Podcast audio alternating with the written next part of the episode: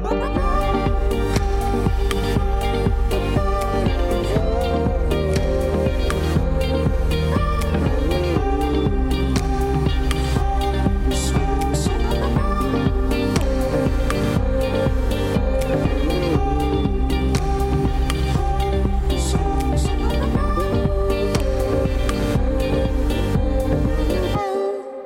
Bonjour à toutes et à tous, j'espère que vous allez bien. Je suis heureux de vous retrouver en ce jeudi 15 octobre. Aujourd'hui, nous recevons Manuel Sanson et Gilles Triolier, rédacteurs en chef du média indépendant normand Le Poulpe. Ils nous présenteront leur travail et dans la chronique Amnesty du jeudi, Julie va aborder le thème de la peine de mort.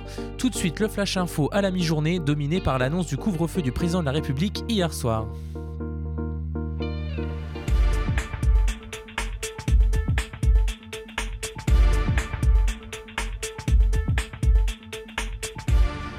Le coronavirus mettrait-il à mal les relations entre les nations constitutives du Royaume-Uni? L'Écosse affiche un soutien record à l'indépendance selon un sondage publié mercredi par l'Institut Ipsos Mori. 58% des Écossais seraient favorables à une sécession. Le parti nationaliste dirigé par la première ministre Nicola Sturgeon pourrait bien obtenir la majorité aux élections locales l'année prochaine et les Écossais pourraient ainsi peut-être obtenir un nouveau référendum sur cette question d'indépendance. La direction du parti néo-nazi grec Obdoré, touché par de lourdes peines de prison. Les leaders du parti ont été reconnus coupables du meurtre du rappeur antifasciste Pavlov Fissas perpétré en 2013. Le fondateur du parti paramilitaire Nikos Michaloliakos, négationniste et admirateur du national-socialisme, a notamment été condamné mardi à 13 années de réclusion criminelle et le militant Yorgos Roupakias, le meurtrier de Pavlov Fissas, a lui été condamné à la réclusion criminelle à perpétuité. La course pour la Maison Blanche n'en finit pas de surprendre. Hier, Facebook a été accusé par le New York Post d'avoir censuré un article mettant le candidat démocrate Joe Biden dans une situation embarrassante afin de l'aider dans sa campagne. Le réseau social de Mark Zuckerberg aurait empêché la publication de mails, photos et vidéos relançant la rumeur d'une aide de la part de Biden au groupe gazier ukrainien Burisma pour qu'ils échappent à des enquêtes pour corruption. Andy Stone, un des dirigeants du réseau social, met en doute ces accusations et annonce que les informations du journal new-yorkais allaient être vérifiées. Chez nous maintenant, à Caen, ce matin, les patrons de discothèques ont bloqué le périphérique lors d'une opération escargot. Ces derniers estiment être oubliés par les médias nationaux par rapport aux restaurateurs qui ont été reçus très vite après leur grogne, grogne pardon, par Matignon. Les patrons de discothèques souhaitent ainsi s'entretenir une première fois avec le Premier ministre, sept mois après la fermeture de leurs établissements, et ainsi négocier des aides pour leur secteur dont la situation est très incertaine à cause de la situation sanitaire.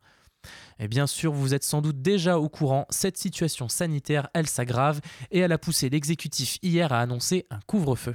Et donc la décision que euh, nous avons prise, c'est en effet un couvre-feu.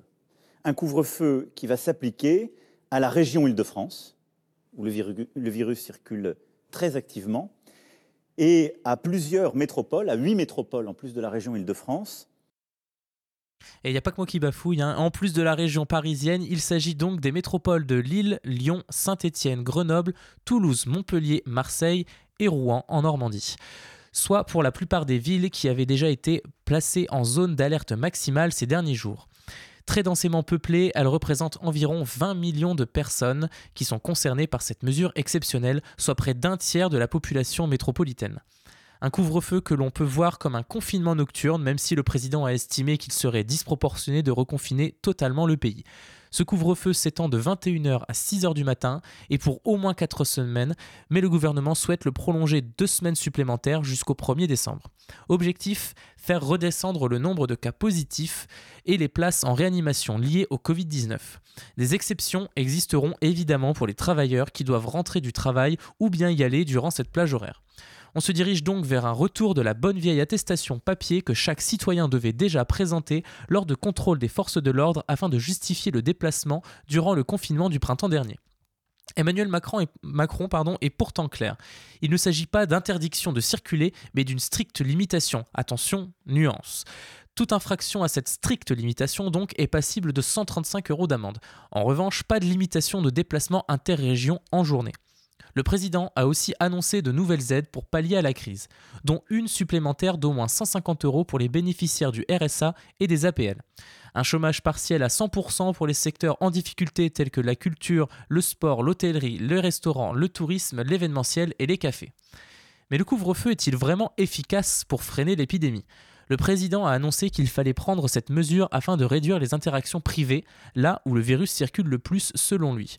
Emmanuel Macron a brandi hier soir l'exemple du couvre-feu guyanais décrété le 11 mai dernier un des seuls exemples possibles puisque c'est la première fois de l'histoire qu'un couvre-feu est promulgué pour des raisons sanitaires. En Guyane, donc, d'après une étude prépubliée lundi à laquelle l'Institut Pasteur a contribué et que Libération a relayé, ce couvre-feu a permis de réduire de 36% le taux de transmission du virus. Clara Debord, directrice de l'Agence régionale de santé Guyane, annonce à France Info que, je cite, du fait du couvre-feu, nous avons bénéficié d'une réduction de moitié du pic d'hospitalisation en réanimation. Cependant, d'autres spécialistes restent sceptiques quant à l'efficacité de cette mesure. L'argument avancé est qu'on ne peut pas vraiment dire que le couvre-feu seul est la cause de l'amélioration de la situation en Guyane. En effet, d'autres mesures avaient été imposées pour endiguer le virus. De plus, Nathan Pfeiffer Majda, infectiologue au CHU Bichat à Paris, indique que ce couvre-feu ne remplace pas la fermeture des lieux qui constituent selon lui les principaux clusters. Il s'agit des entreprises, les universités et les écoles. Il est vrai tout de même qu'il est plus facile de tracer et quantifier la contamination dans ces lieux plutôt que dans le cadre privé. On rappelle tout de même que le président n'a pas fait d'appel à un télétravail généralisé hier pour ne pas, je cite, réisoler les gens. Mais l'isolement, il est bien là. Il y a dans ces métropoles un isolement social qui revient en vigueur. Pour le gouvernement, il est important de conserver une dynamique économique pour le pays. C'est tout de même un gros coup psychologique pour, on le répète, un tiers de la population française à qui l'on demande de se déplacer au travail parfois dans des transports bondés, mais à qui l'on interdit désormais des moments de détente et des interactions sociales autres que celles de l'environnement professionnel dans ce contexte anxiogène. France Info toujours a recueilli hier les témoignages de Parisiens partagés entre compréhension et colère. Certains résignés acceptent ce nouveau train de vie, vélo, boulot, dodo, que pas mal connaissent depuis septembre. D'autres dénoncent une, une, dérive liberticide et craignent l'avenir et la potentialité d'un retour à la normale bien lointain. Hier donc, beaucoup de citadins ont souhaité trinquer une dernière fois sur des terrasses de restaurants ou bien chez des amis pour profiter de ces dernières soirées avant l'instauration de ce couvre-feu en espérant que le temps entre cette dernière soirée et la prochaine passera vite. Bon, je pense que là, on a bien besoin d'un remontant. Je vous propose une petite pause musicale avant de retrouver Manuel Sanson et Gilles Triolier, créateurs du média local indépendant Le Poulpe. Voici Golding et son titre Alone Together.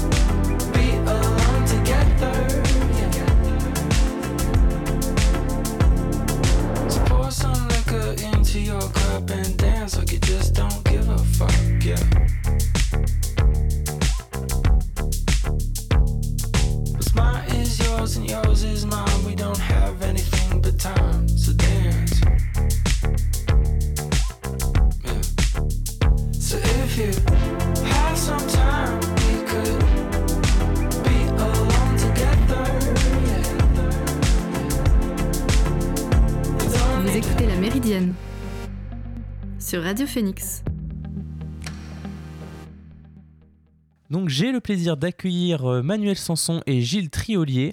Ils sont tous les deux journalistes et rédacteurs euh, en chef du Poulpe, un média en ligne indépendant normand basé à Rouen. Bienvenue à vous deux. Merci d'avoir répondu à notre invitation. Avant de, commencer, euh, comment vous pouvez nous dire comment est née cette idée de, de ce média indépendant qui s'appelle le, le Poulpe? De quoi est née cette initiative et pourquoi proposer un média indépendant local? Et eh ben pourquoi? Parce que euh, en fait, nous on, a, on est deux journalistes, euh, ça fait une quinzaine d'années maintenant qu'on bosse dans la presse et qu'on s'est rendu compte euh, au fil du temps que, bah, que la, la, région Normandie en l'occurrence avait besoin d'avoir un média qui soit porté sur l'enquête, sur l'investigation, que les médias traditionnels, qu'ils soient presse écrite ou radio, ne le faisaient pas ou trop peu et que on pensait et on pense d'ailleurs toujours que qu'il y avait un créneau pour pour ce pour ce type de presse et ce type de journalisme et qu'on a décidé donc de, de, de lancer le poulpe dans cette dans cette voie là. D'accord. Oui, donc c'est ça, vous vous spécialisez plus dans le journalisme d'investigation. Vous proposez notamment des articles qui sont des, des enquêtes euh, sur des sujets de société, euh, politique, économique, euh, environnement, justice. Quelle est votre méthode pour mener une enquête pour, pour, pour, vos articles? Combien de temps ça prend, tout ça? C'est très variable, c'est très variable. Tout dépend, tout dépend des articles et, et, des enquêtes, mais ça peut, ça peut prendre, ça peut prendre dix jours, comme ça peut prendre deux, deux ou trois mois.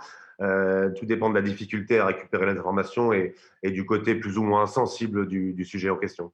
a, plus le sujet est sensible, plus il nous faut du temps, évidemment, parce que il est, il est plus dur de trouver les bons interlocuteurs, parfois de les convaincre voilà, tout dépend, tout dépend effectivement de l'importance du sujet. Et sur votre site, on peut voir aussi que vous proposez euh, également des reportages, des décryptages. Quelle est la c'est quoi la différence du coup entre euh, ces formats-là et une enquête? C'est, euh, j'imagine que l'enquête prend plus de temps? Ouais, souvent oui, l'enquête prend plus de temps. En fait, la différence bah, par rapport au reportage, le reportage c'est plus un exercice de comme on, appelle un peu de deux choses vues, c'est-à-dire qu'on se déplace sur un, sur un lieu, sur une même unité de lieu, et on, et on raconte et on décrit une scène, mais qu'elle soit dans le domaine politique, euh, économique, enfin voilà, et on peut, on peut faire ça dans toutes les, dans toutes les matières. Euh, après, le décryptage, c'est un petit peu, je dirais, c'est un peu comme une enquête, un décryptage. La simple différence, souvent, c'est que on, utilise le, le, mot-clé décryptage parce que euh, c'est souvent, ça concerne un sujet, en fait, qu'on ne, qu'on ne sort pas, en fait, qu'on ne révèle pas, dans le sens où d'autres médias en ont déjà parlé, donc on utilise plutôt ce mot-clé de décryptage. Mais disons que le, après le, travail euh, de journalisme est à peu près sensiblement le même en fait. Voilà, c'est simplement sur ce côté euh, euh, exclusivité ou pas exclusivité en fait. également, vous laissez beaucoup de place aux lecteurs hein, dans votre démarche journalistique. Sur votre site, on on peut voir que vous avez laissé euh, une bonne place euh, à ce que vous appelez donc les lanceurs d'alerte. C'est un terme euh, assez commun maintenant. Un terme qui est devenu commun, mais qui ne l'était pas. Mais derrière ce terme-là, qu'on a choisi effectivement, parce qu'il parce parle, parle à tout le monde, tout le monde le comprend, c'est que nous, sans source, sans information, on ne peut pas, on peut pas bosser. ce type de journalisme-là, il se, il, se, il se, base voilà, sur de l'information souvent, souvent écrite, des documents, des enregistrements, des choses qui, nous permettent, qui sont vraiment matérielles et palpables, qui nous permettent de, de s'appuyer dessus. Et euh, pour ça, bah, une des meilleures voies, c'est de faire appel directement aux lecteurs et qui sont aux lecteurs, on va dire, on va dire des lecteurs qui ont une information à, apporter, qui n'ont pas forcément envie d'apparaître. Il peut y avoir des, des risques dans leur univers professionnel ou, autre, on voit, de, on voit de quoi on parle, et qui voudraient anonymement pouvoir nous donner des informations. Donc on a, on a, on a choisi cette méthode, on n'est pas, pas les premiers, d'autres sites d'investigation le font. Et, euh, voilà, nous on ne sait pas d'où vient le message, on ne sait pas qui nous l'a envoyé et ça, et ça nous permet de, récolter euh, X ou Y informations et, parfois de donner suite et de se, et de se lancer sur un, sur un sujet en, fonction des éléments qu'on a pu récupérer via ce portail. Oui, parce que je voudrais euh, revenir aussi sur la notion d'indépendance de, votre média. Euh, qu'est-ce qui permet cette indépendance aujourd'hui au Poulpe? Ce qui permet cette indépendance, bah, c'est qu'on a assez d'argent. on a assez juste qu'on a financé nous-mêmes ce projet, qu'il n'y a, pas, de, financement public ou privé. le projet s'est construit sans ça et que, et que pour aller creuser euh, des sujets, des sujets politiques ou économiques un, un, un petit peu, un, petit peu chauds, euh, il faut pouvoir avoir une indépendance financière totale. Sinon, euh, sinon c'est plus compliqué quand on doit s'appuyer sur des, sur des financements extérieurs. Il y a des sujets qui sont plus durs à aborder parce que, parce que ça, parce que les intérêts économiques et politiques de la région rentreraient en compte et qu'on serait nous-mêmes pris, pris à ce piège-là. Donc voilà, l'indépendance financière permet l'indépendance éditoriale. C'est grâce euh, aux abonnements et aux dons que vous, vous, vous, gardez cette indépendance. Ouais, surtout les abonnements, parce que les dons, on a mis en place ce système, mais il faut avouer que ça ne, ça ne, ça ne fonctionne pas à plein. Euh, voilà. il vaut mieux vendre les abonnements que compter sur la générosité des, lecteurs. D'accord. Et euh, oui, parce que vous, vous avez également tous les deux l'expérience des médias, on va dire, mainstream enfin, on va dire des journaux connus qui ne sont pas indépendants. par exemple, Manuel, vous avez travaillé pour Marianne, Nouvelle Ops, Les Inrocks. Gilles, vous travaillez encore pour Le Monde, c'est bien ça? Vous êtes correspondant du quotidien Le Monde en Normandie. Pour la Normandie, ouais, mais, mais les, médias nationaux, même s'ils sont propriétés de, de, de, de, grands capitaines d'industrie parfois, ont quand même une tradition de l'enquête plus marquée que la presse régionale même si on est sur des modèles économiques qui sont différents d'une autre. Euh, la presse nationale n'hésite pas des fois à taper dans le dur et à, sortir des grosses enquêtes. Concrètement, qu'est-ce qui aujourd'hui, euh, qu'est-ce que vous pouvez faire le poulpe que vous ne pourriez pas faire, par exemple, si vous travaillez pour euh, West France, par exemple? Bah, alors West France, je ne sais pas, mais par exemple, on a, on a, on a lancé le poulpe donc en mai 2019 en, lançant, enfin, en publiant donc une grande enquête qui était consacrée à un patron local qui s'appelle à Rouen, qui s'appelle Jean-Louis Louvel, qui après a été candidat à la mairie de Rouen, par exemple. Euh, bah, typiquement, si on avait travaillé à Paris-Normandie, puis qui est un peu le pendant d'Ouest France ici en Haute-Normandie, euh, on n'aurait pas pu mener une enquête euh, au long cours sur ce monsieur, raconter un peu toutes ses, hum, comment dire, la, comment la, manière dont il pouvait gérer ses boîtes, ses ambitions, enfin voilà, décrypter un personnage, le raconter sur un long format, tout ça n'aurait pas été possible dans un journal comme Paris-Normandie ou comme Ouest France si on prend le pendant en, Basse-Normandie. Donc voilà, c'est des enquêtes de, de, de ce type-là. à partir du moment où il y a des sujets qui sont quand même polémiques, où il y a des gens qui sont mis en cause. C'est vrai que la presse régionale, euh, régionale pardon, euh, la presse quotidienne régionale a, souvent tendance un peu à, voilà, à sortir un peu les freins et à pas forcément explorer ces sujets-là à fond. Et nous, justement, on, prend ce créneau-là en se disant qu'il y a un espace pour ça et on prend un peu le contre-pied et, voilà comment, euh, comment, comment, comment on bosse et voilà quelle est la, quelle est la ligne du poulpe derrière en fait. Hein. D'accord. Donc oui, euh, donc chaque lecteur est un potentiel lanceur d'alerte, on l'a dit.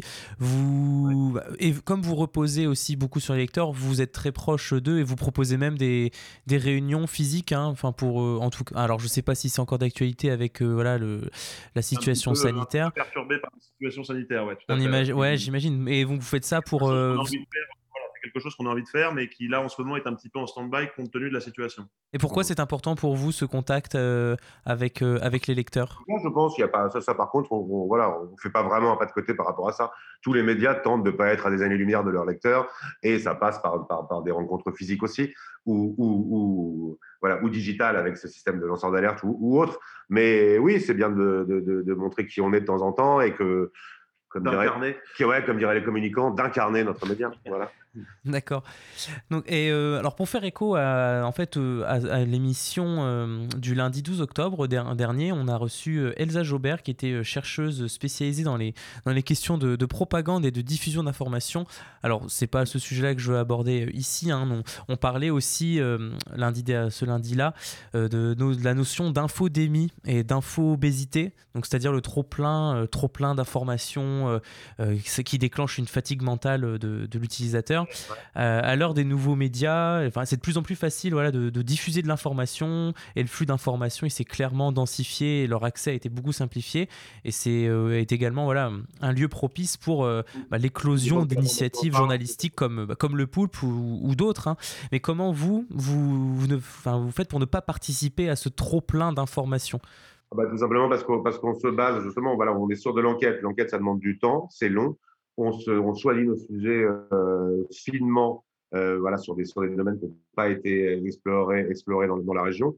Et nous, on est vraiment voilà, sur, plutôt sur la, rareté que la, que la quantité. On veut, on veut faire du, du, travail bien fait. Ça demande du temps, donc on, on, ne, on ne, sort pas 10, euh, 10, enquêtes par semaine, effectivement. Mais on sait qu'au moins l'enquête qu'on propose, enfin, c'est le postulat de départ, on sait que l'enquête qu'on propose au lecteur, elle, elle, a une vraie plus-value, elle a une vraie valeur ajoutée euh, parce que il va, le lecteur va apprendre des faits qui n'avaient euh, euh, pas été, été encore écrits dans, dans, la presse jusque-là. Donc nous, ouais, ouais, on a vraiment pris ce contre-pied de, de, l'info en flux continu et d'une information qui chasse l'autre. Mais il faut voir de quelle information on parle. En général, dans ces cas-là, c'est des informations, euh, sans, sans, vouloir être péjoratif, mais mineures et, et, et qui n'ont pas de, de, valeur ajoutée. Nous, on est vraiment sur un autre créneau, c'est-à-dire moins, mais, mais mieux. Voilà. moins, moins dans le fait divers, plus dans, plus dans le travail d'investigation. On ne veut pas de fait divers, on ne veut pas de sport purement fait divers ou purement sportif. Après, s'il y a un fait divers qui a une dimension économique, sociétale et qui, peut, peut, qui peut être source du, du, on n'hésite pas à partir dessus. Mais le fait divers en soi, ou, ou, le sport en soi, ou la culture, effectivement, on a pris un, un autre créneau. Et puis oui, donc vous êtes euh, ancré à Rouen, mais ça ne veut pas dire que vous restez... Euh, dans les, on va dire dans, Non, dans l'actualité de, de, de la, de la capitale, quoi. Vous... Non, non, tout à fait. De toute façon, on fait, que ce soit pour Rouen ou pour les autres villes normandes, on n'est pas dans l'actualité chaude et l'actualité en continu, euh, comme, comme, comme, comme vous disiez, sur, sur le flux euh, permanent. Euh, donc, on, non, non, on, on cherche, on cherche des, infos, des enquêtes, des choses fouillées, étayées, et euh, effectivement, que ce soit à Rouen ou euh, ailleurs dans la région, c'est ce, type d'article, ce style de journalisme qu'on cherche à développer. Et euh, donc, effectivement, même si pour l'instant on est ancré à Rouen, donc il y a un, un léger tropisme rouennais, on va dire pour le moment, mais on recrute des gens, des journalistes euh, en Basse-Normandie, dans d'autres départements, dans le Calvados, dans la Manche, pour euh, justement aussi étoffer euh, le poulpe sur les, sur les autres départements normands. ça avait été un choix de départ de, de pas, de pas, on aurait pu faire un autre choix et se cantonner à l'aspect métropolitain. Il y a d'autres médias qui, qui le font en France. Euh, nous, on a eu un autre regard. On, on s'est dit qu'un bon sujet euh, manchois ou, ou, ou de Caen pouvait aussi intéresser le, le lecteur rouennais et, et vice versa. Et inversement, ouais. D'autant avec une, Normandie réunifiée aujourd'hui, euh, ça, ça peut avoir un, un sens, euh, un sens. euh, c'est vrai, on c'est, pense. oui, c'est vrai, c'est vrai. Et euh, combien de, combien de personnes travaillent du coup euh, au poulpe à ce jour? Les, les- les deux personnes avec qui tu parles maintenant, c'est-à-dire nous deux. D'accord. Euh, ouais, ouais, bah, effectivement, on, se- on, s'est- on essaie de se démultiplier pour, pour Ouais. gérer tous les aspects de, de l'éditorial, mais aussi de l'économique, parce que c'est une entreprise et il faut la, il faut la faire, la faire tourner. Et, voilà, on n'est toujours pas à l'équilibre économique, hein, on, toujours, on gagne toujours pas d'argent avec ça, donc il y a un gros, gros volet euh, économique et commercial. Oui, c'est-à-dire que vous, vous ne faites pas que ça. En fait, c'est pas votre occupation principale. Enfin, c'est, c'est- vous faites. l'occupation autre- principale. L'occupation principale, mais dont pour l'instant on ne tire pas de revenus, euh, on, on tire des, des revenus d'autres activités en- en, Voilà. parallèle. Nos, nos piges extérieures nous permettent de, Voilà. de gagner un peu de sous. Euh, on a un business plan, comme on dit aujourd'hui, un prévisionnel qui nous, qui on l'avait construit pour que, pour que pendant trois ans on puisse, euh, on puisse assumer nos vies à côté et, et- et investir dans le poulpe. Maintenant à terme, effectivement, il, il faut que ce soit rentable pour que nous on, on puisse en vivre. Mais pour l'instant, voilà, on est deux. On gère euh, l'éditorial, l'économique et on a un réseau de pigistes Voilà. dont on parlait pour, pour que voilà pour qu'il y ait du monde un peu partout en Manche, à, à- dans le Calvados, à, à Cherbourg, dans l'Eure et, et mailler le territoire comme ça. Donc voilà, on est Aujourd'hui, on- une dizaine, je dirais une dizaine de, de journalistes pigistes qui travaillent pour nous euh, régulièrement. voilà, voilà, réseau qu'on a envie d'étoffer. Et d'ailleurs, on, on lance un appel à- à- aux éventuels journalistes qui écouteraient, qui écouteraient l'émission aujourd'hui. Et, et on est toujours en recherche de bons sujets, de bonnes propositions de pige. Il y a un contact formulaire sur le site, on peut nous joindre comme ça. Ah ouais, bah, l'appel, l'appel est lancé. hein. Et de- pour les personnes aussi qui nous écoutent, euh, parmi eux se trouvent euh, peut-être, euh, peut-être des étudiants hein, qui souhaitent euh, plus tard euh, faire du journalisme. Et euh, peut-être aujourd'hui que on pourrait euh, poser cette question-là pour, euh, on dire, ces, jeunes euh, journalistes en devenir. Que, pensez-vous Vous, vous avez quelle vision de l'avenir des médias en ligne, des médias indépendants comme le Poulpe? Est-ce que vous pensez que l'indépendance journalistique, a de beaux jours devant elle?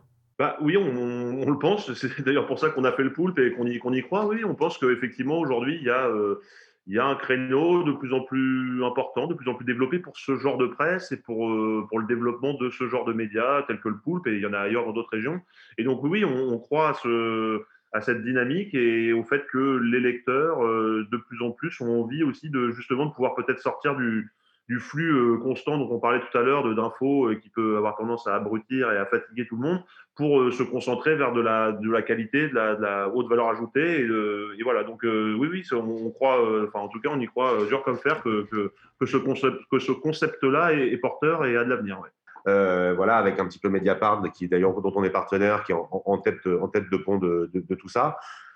Maintenant, euh, maintenant le, le- le modèle économique, excepté l'exemple de Mediapart qu'on vient de citer, n'est pas, pas garanti. hein. Nous, comme on le disait tout à l'heure, on est toujours en, recherche de l'équilibre économique. Euh, les autres médias qui nous ressemblent en, en France, je crois, à l'exception de Mars Actu, qui a réussi, lui, à Marseille, à arriver à l'équilibre aussi, mais un, ça reste un pari au niveau économique. Euh, on, est au début de quelque chose, on sent qu'il y a une, une appétence globale euh, maintenant qui doit se traduire euh, économiquement. C'est aussi simple que ça. Et en, en Normandie, vous êtes les premiers, enfin, dire, les seuls actuellement à non pas proposer un journalisme de, de- d'investigation, mais de vraiment ce modèle économique-là? Sur l'abonnement uniquement, euh, totale indépendance, on pense qu'on est les seuls, ouais, tout à fait. Non, enfin, euh, oui, enfin, après, il y a quand même, euh, par enfin, West France euh, fait payer, enfin, il y a des abonnements à West France sur, euh, sur le numérique, il y a des abonnements. euh, Non, mais un média uniquement en ligne avec un système d'abonnement Oui. comme ça, ouais, un pure Oui, player. oui, quoi, vraiment votre système player. comme. oui. Ouais, ouais, on est, on, on est on seul. le seul, ouais. Mm, tout à fait. Et, et du coup, pour vous suivre, comment ça se passe pour avoir accès à voilà s'abonner euh, tout, tout est sur le site? En quelques clics, tu, tu- tout se fait sur le site. Tu, tu, voilà, tu, tu te rends sur le site, donc lepool.info. il y a un petit, une petite partie j'adhère, abonnement, au classique, on remplit un formulaire avec ces informations. On, sort sa carte bleue et, on règle de façon soit mensuelle, soit, soit annuelle. Il y a une petite spécificité chez nous, c'est qu'on a laissé le prix libre, à savoir qu'on a mis un minimum, hein, 3, 3, 3, euros par mois et 30 euros par an. Et les gens, au-delà de ce prix qu'on a choisi volontairement bas, euh, les gens peuvent donner plus. On les incite à, soutenir la presse indépendante de, cette façon-là. Voilà, voilà comment lire le pool. Ok. Euh, avez-vous quelque chose à, rajouter? Quelque chose, un message que vous voulez faire passer euh? Euh, bah non, soutenez la presse indépendante, euh, la presse d'investigation, venez vous abonner au Poulpe. Et euh, effectivement, je réitère ce que disait mon collègue, on cherche aussi des journalistes qui sont capables de bien enquêter, de nous faire des propositions pour, pour nourrir et pour... Et, aussi, un petit, petit élément, on a, une, une, partie sur le site, un petit onglet, tester trois jours gratuitement. Ça permet aux gens qui voudraient, qui voudraient goûter avant d'acheter, comme on dit, mhm. de, de venir nous lire pendant trois jours. Il suffit d'entrer une adresse mail ça permet d'avoir un avant-goût et de se dire, euh, et de, se dire euh, de savoir si ça peut euh, intéresser de façon plus durable. Très bien. Donc, bah, et justement, si vous n'êtes pas à Rouen, mais ailleurs en Normandie, et que vous souhaitez voilà, travailler un petit peu, vous faire, faire des piges chez vous, c'est d'autant mieux. Parce que vous, un, meilleur maillage du territoire normand, ça vous intéresse, je suppose. Ah, évidemment, évidemment. Maintenant, effectivement, je, voilà, on, on, cherche des sujets qui correspondent à la ligne éditoriale de notre média. Donc, euh, donc voilà, on cherche des sujets qui, on revient là-dessus avec, une, grosse valeur ajoutée et qui n'ont pas été développés dans, dans la presse régionale. à ceux qui voudraient nous contacter, qu'ils aient cette, euh, cette, dimension en tête. Très bien. Bah, merci beaucoup, euh, Manuel et, et Gilles. Hein. Merci d'avoir répondu à notre invitation. Après cette interview tentaculaire, c'est notre rendez-vous du jeudi. C'est la chronique d'Amnesty. Aujourd'hui, c'est Julie qui va nous la présenter.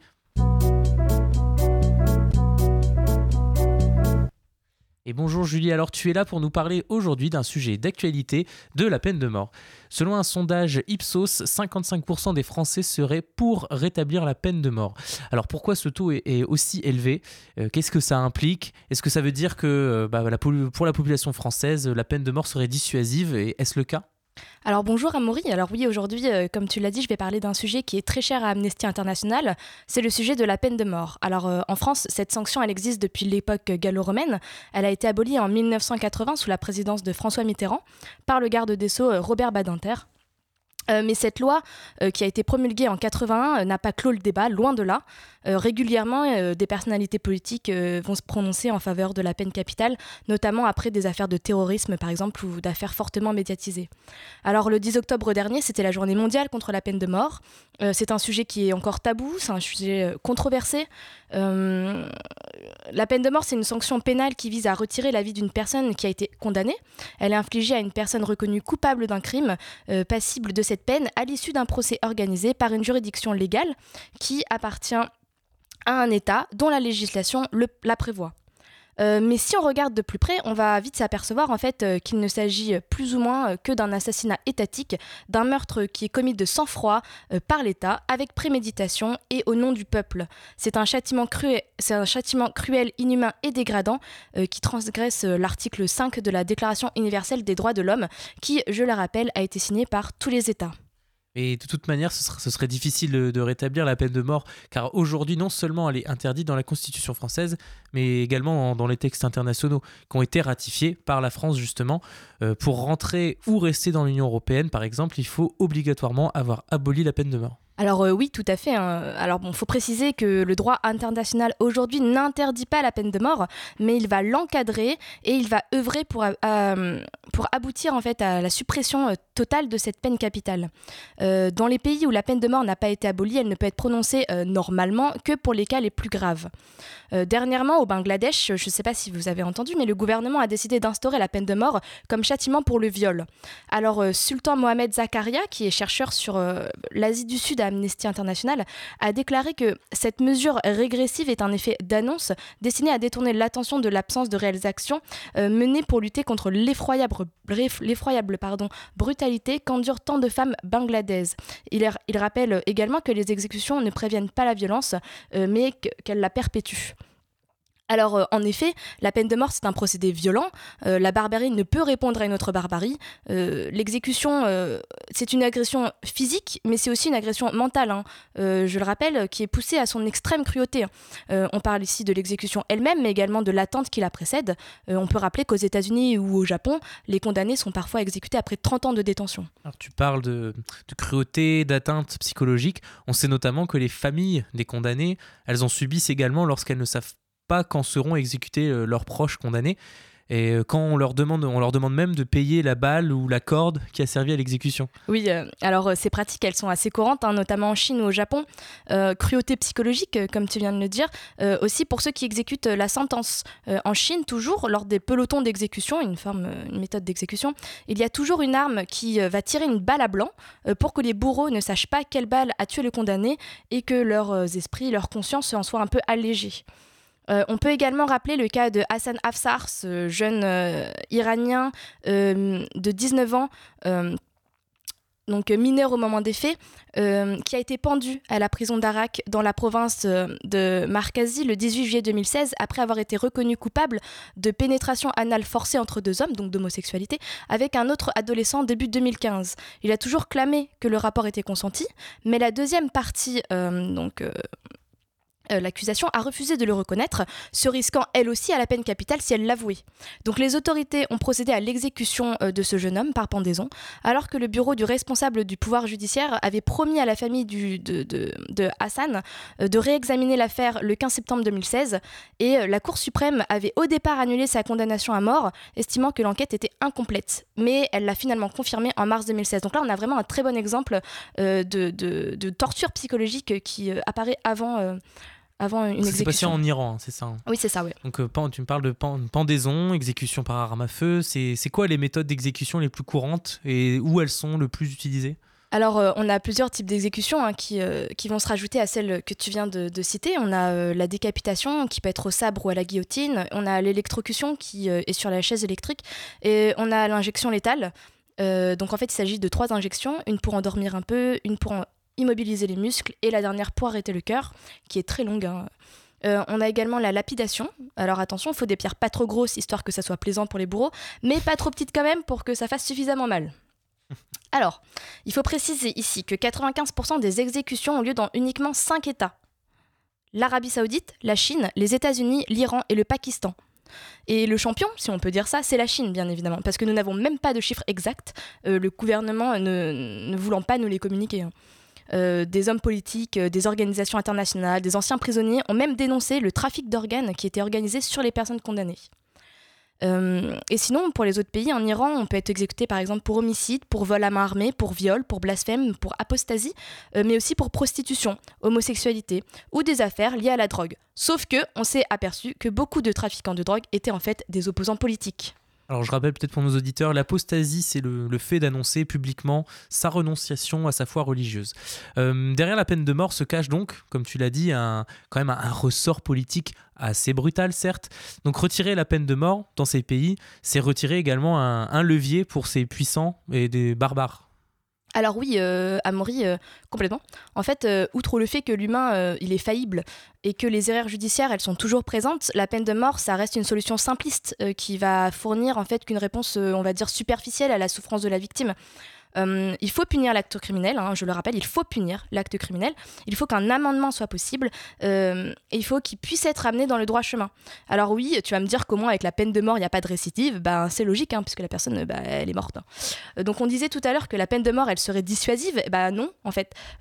aucun pays n'a vu sa criminalité baisser avec l'application de la peine de mort.